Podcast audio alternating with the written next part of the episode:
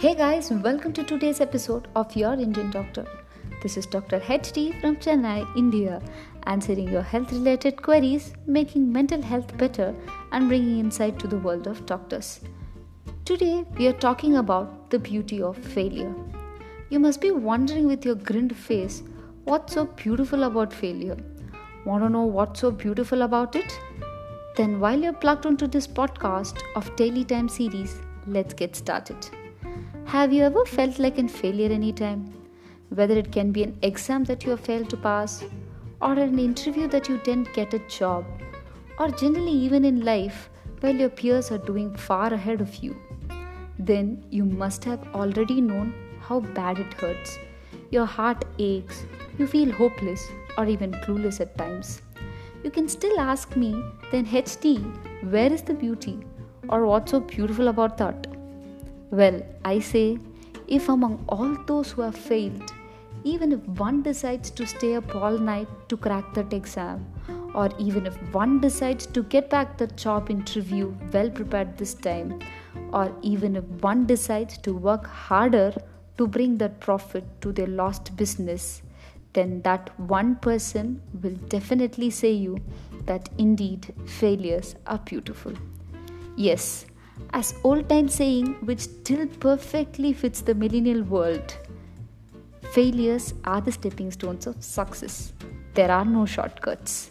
So here i am to share you the three most effective methods which i believe will mark the start of your journey. The beautiful journey from failure to success. First of everything try to emotionally recover from it Everyone is emotionally attached towards your goal or target, even without being conscious about it or even without you knowing about it. So it's so natural to be felt hurt or be in pain or even feel like you're doomed for life. It's so natural, guys, to feel that way. Give yourself some time to recover from it. Say to yourself that it's not the end of the world. The lesser time you take to recover, the more time you have to work for the future. Second, after getting back on track, after those emotional recovery, start analyzing where it all went wrong. As you look back, you might have that one point, that one glitch that prevented you from reaching the success stone. What is that? It might be the topic you didn't study well enough, or the skill you lacked to get your job, or even the marketing part which you have done shittily for your product and business.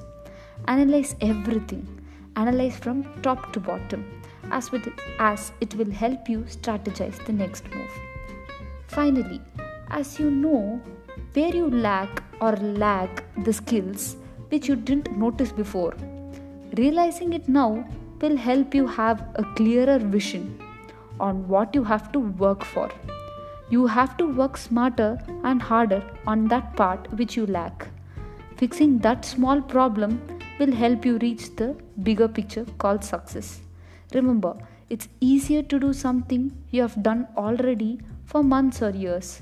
You have to just make some alterations as you already know the drill. And this time, it's gonna be actually easier than you thought, guys.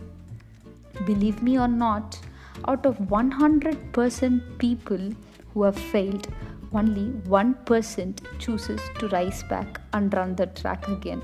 And that 1% will be able to say that failures are beautiful. Failures build you to handle any situation in both emotionally stable and intelligent manner. Once you get the basics strong, you will be able to reach the success even after multiple and n numbers of failures. If you have listened to this podcast, I am sure you are that 1% person who are willing to sacrifice anything or do anything to just get back up and grab that success which you wanted. Last, don't be afraid of failures. Sometimes in life doesn't seem to go as we planned and you feel like a disaster. But trust me, life has better things waiting for you, and that disaster won't even matter after that. So, until then, practice social distancing while listening to this podcast of Your Indian Doctor Wash your hands, wear a mask, and have a good life and good care. Bye.